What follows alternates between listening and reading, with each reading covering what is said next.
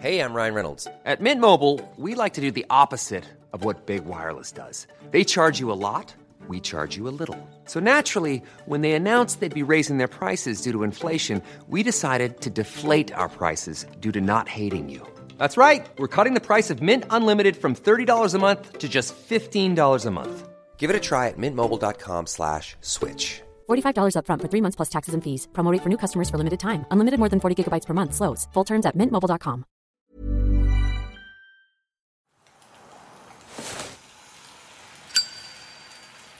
January 11th, 1964.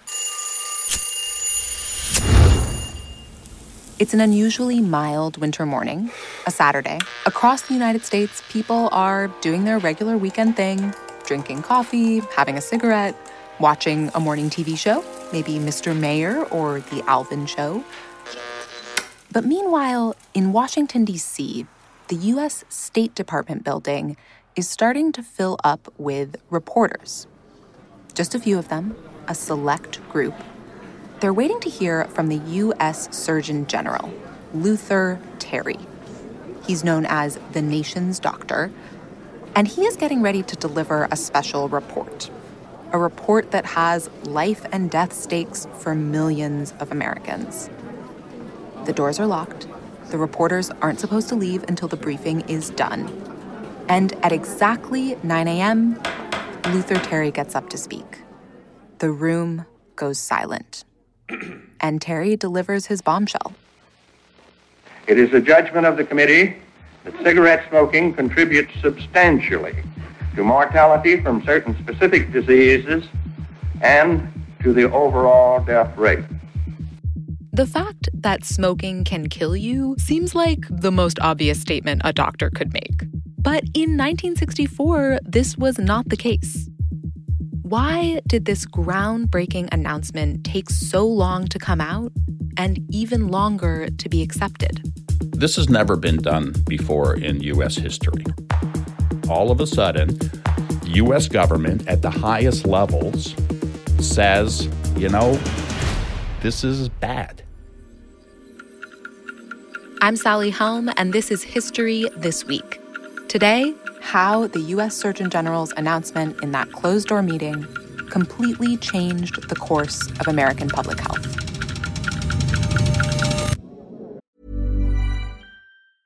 Cool fact a crocodile can't stick out its tongue. Also, you can get health insurance for a month or just under a year in some states. United Healthcare short term insurance plans, underwritten by Golden Rule Insurance Company, offer flexible, budget friendly coverage for you. Learn more at uh1.com. Quality sleep is essential. That's why the Sleep Number Smart Bed is designed for your ever evolving sleep needs. Need a bed that's firmer or softer on either side? Helps you sleep at a comfortable temperature? Sleep Number Smart Beds let you individualize your comfort so you sleep better together. JD Power ranks Sleep Number number 1 in customer satisfaction with mattresses purchased in-store. And now, save 50% on the Sleep Number limited edition Smart Bed for a limited time. For JD Power 2023 award information, visit jdpower.com/awards. Only at a Sleep Number store or sleepnumber.com.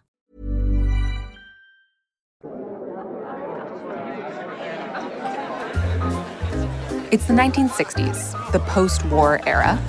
The US economy is booming and the country is on the rise.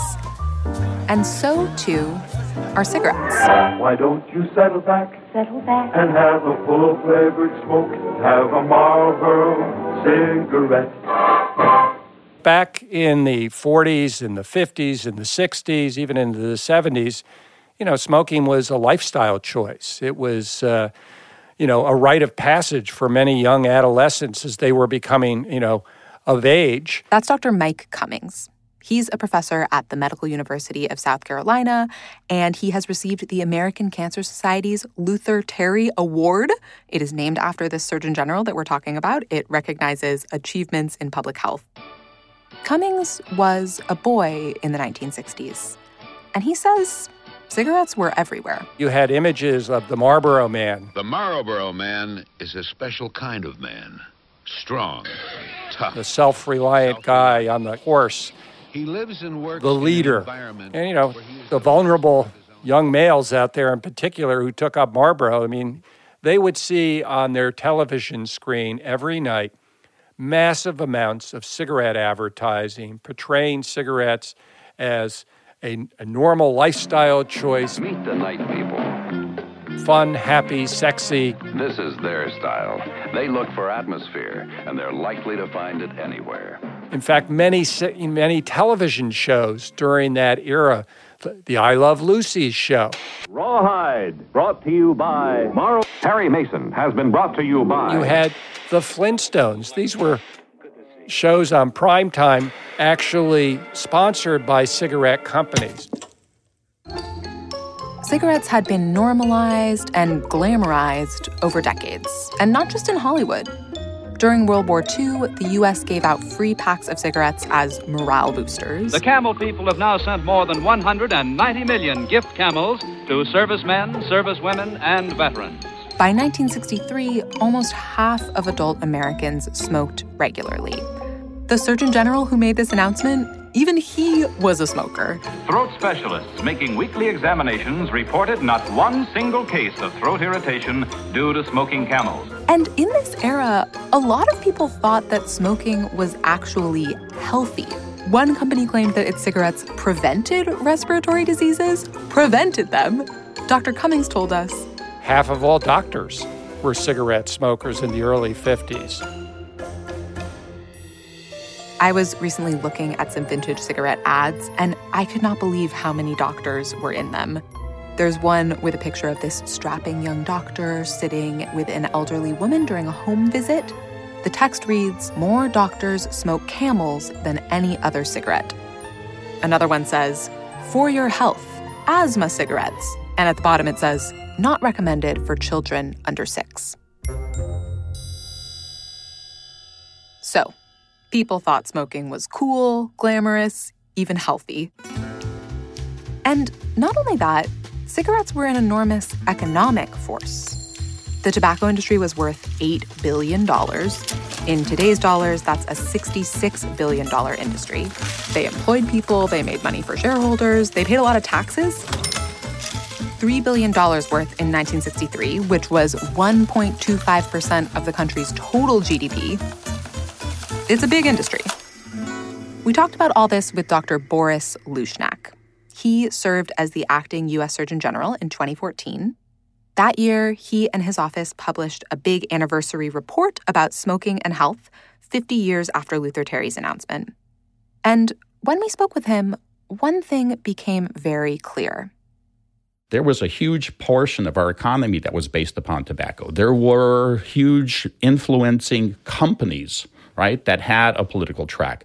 We were somewhat a divided country in terms of the North and the South, right? Tobacco farmers were a key component of many people's jurisdictions. This announcement that Luther Terry made, it was risky, both economically and politically. And so what happened when the Surgeon General stood out on a public health issue was the first time that the Surgeon General really stepped into the smoking and the cigarette realm. So every single Surgeon General, including my position as an acting Surgeon General and as the Deputy Surgeon General, inherited the smoking and the anti smoking part of public health. Luther Terry took that leap, and it changed the definition of who the U.S. Surgeon General was and what that role would mean for the American people. I think what we saw in Luther Terry was a transition of that position. Not only being a person who, yes, is in charge of some of the health care needs of this country, but for that person to really be a spokesperson. All of a sudden, it became big politics. So, what convinced him to do this? To go on national TV and take a stand against cigarettes? So let's move back historically a little bit, right? If we go into the mid 1950s, what we start seeing, specifically from the British medical journals, are reports already that say, you know, this smoking thing, there may be a tie in between this product and lung cancer and respiratory diseases. Actually been reports about this for years, and the previous Surgeon General had tried to do something about it. Leroy Burney, back in 1959, actually published a major summary of the literature. But the problem was that Burney kind of dropped it at that point, right, as Surgeon General. There was a little bit of political pushback. People were doubtful of the data, and so it wasn't pursued well by Leroy Burney. When we look at Luther Terry, it was a different time. It's now 1961, and things change partly because someone powerful gets involved. So, my fellow Americans, ask not what your country can do for you. JFK got elected to be president. Just a few months later, in June of 1961, uh, several major organizations, health organizations, sent a letter to the president. And the letter said simply, We think there's a problem, let's do something about it. But lots of people in the administration felt like this was too politically hot to get into.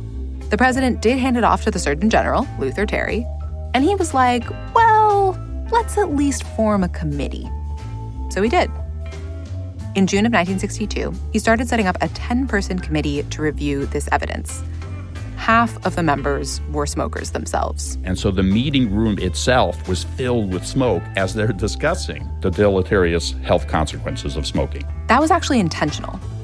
Terry wanted a more balanced review so that the results would feel legitimate. So, this committee analyzes data from 16 studies sourced from five different countries spanning over 18 years of research, a lot of research.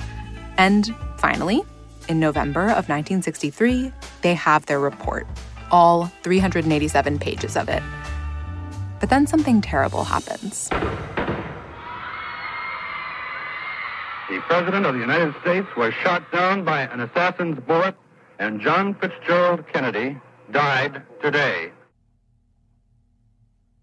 So, in the wake of a national tragedy, the smoking report is put aside.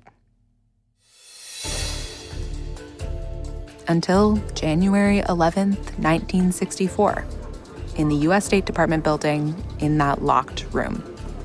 There is a nervousness associated with this type of announcement. This has never been done before in U.S. history, right? Sort of the public health arm coming out and basically saying, okay, we have something important to say. It was partly because of their nervousness that the government held this meeting on a Saturday. Hmm. Government working on a Saturday? Isn't that strange? But in essence, there were two reasons actually for releasing it on Saturday. They wanted the Sunday papers to cover it, right? So they wanted top notch. Everybody reads the Sunday paper, and they wanted to be out there.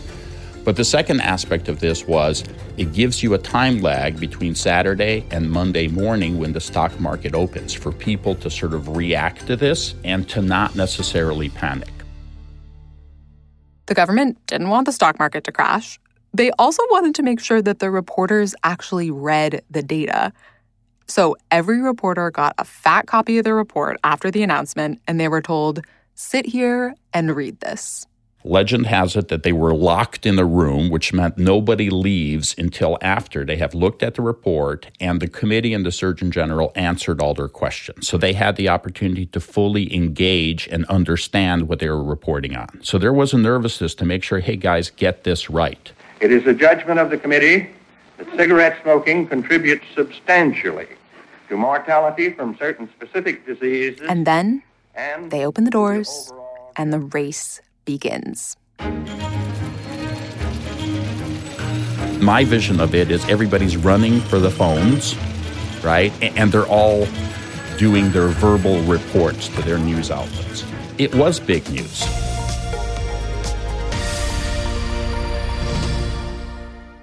Each of the three television networks, NBC, CBS, and ABC, each of them did a special report that evening. Did it crash the market? Not really, right? Were there repercussions and nervousness? Yes, there was. And was there a response? Well, you know, all of a sudden the indicators were people were giving up cigarettes, and, and, and there was this sense of people's interest in their health. People, or at least some people, take notice. Some of them actually give up smoking. And by 1966, Congress requires health warnings on packs of cigarettes. So, no more, this cigarette will cure your asthma. But the numbers of people smoking in the US don't really go down. Much like any other news cycle item, it started fading, right? All of a sudden, there was a resurgence, right, of smoking afterwards. We asked Dr. Cummings about this. He's the guy who won that award named after Luther Terry. Cigarette sales actually re- began to rebound again beginning in March of 1964.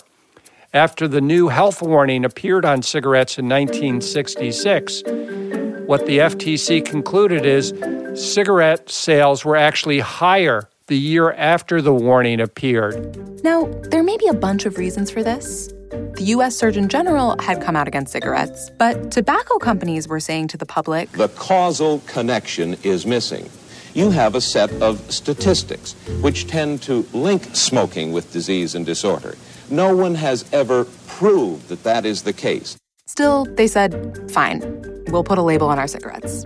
I mean, they had to by law. The warnings were very weak.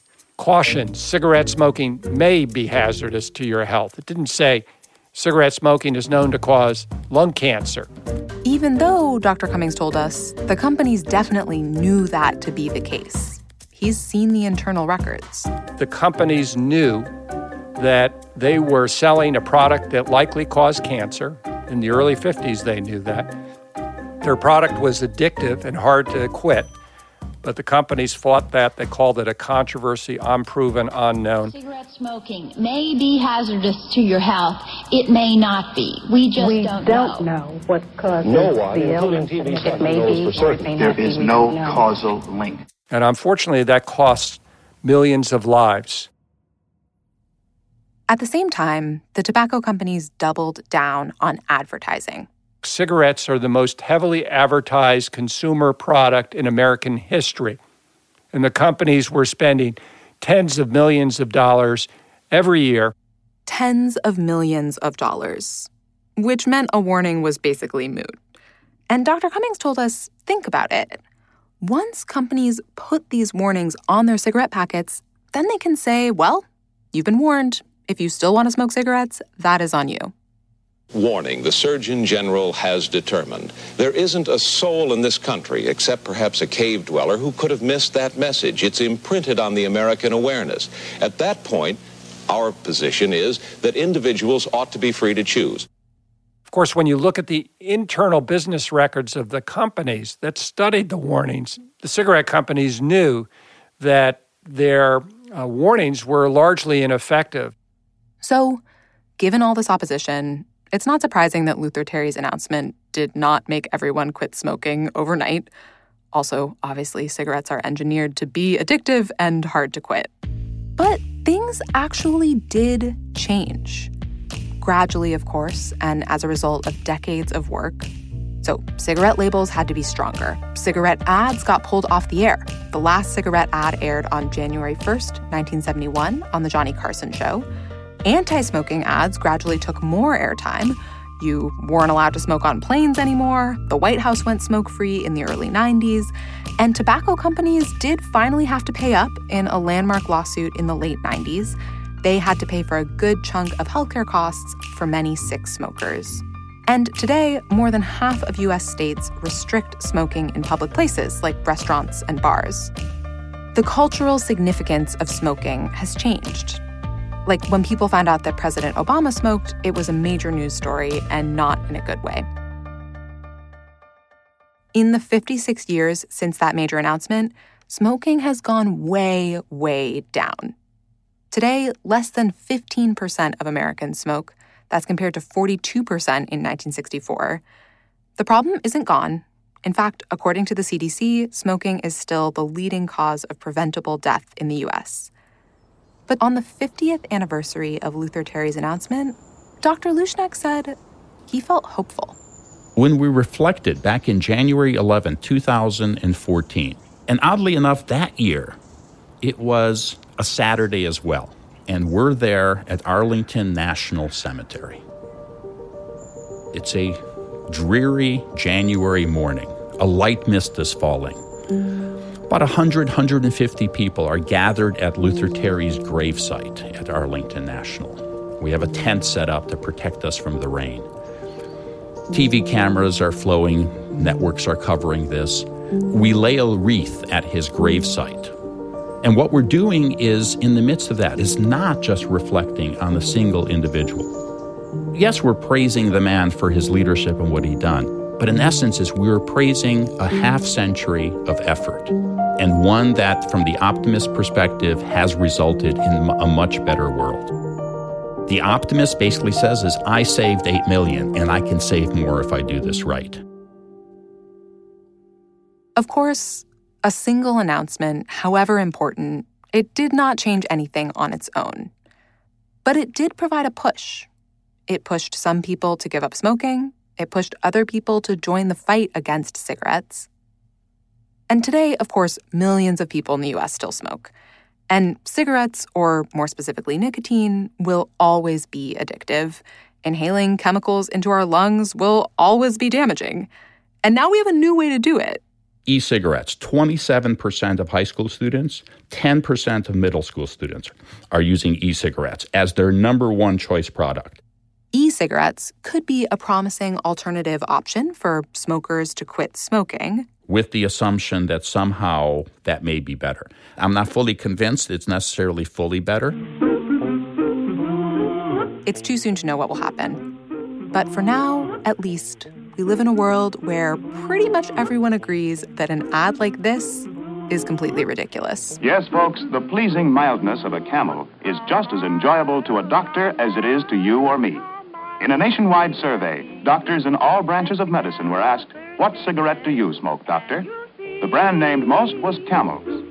So mild, so mild, so mild that you're bound to agree that Camel suits you to a T, to a T. Smoke Camel and Tea. Thanks for listening to History This Week.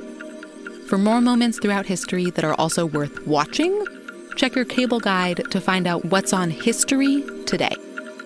This podcast is produced by McKamey Lynn, Julie Magruder, and me, Sally Helm. Our editor and sound designer is Dan Rosato, and our executive producers are Jesse Katz and Ted Butler. Don't forget to subscribe, rate, and review History This Week wherever you get your podcasts. And we will see you next week.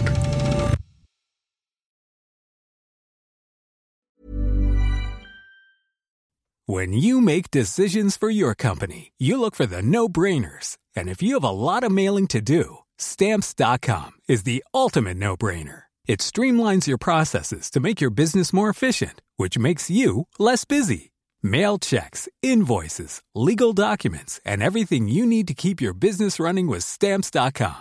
Seamlessly connect with every major marketplace and shopping cart Schedule package pickups and see your cheapest and fastest shipping options from different carriers with rates up to 89% off USPS and UPS rates. And with the Stamps.com mobile app, you can take care of mailing and shipping wherever you are. Make the same no brainer decision as over 1 million other businesses with Stamps.com. Sign up with Code PROGRAM for a four week trial, plus free postage and a free digital scale. No long term commitments or contracts. That's stamps.com. Code program.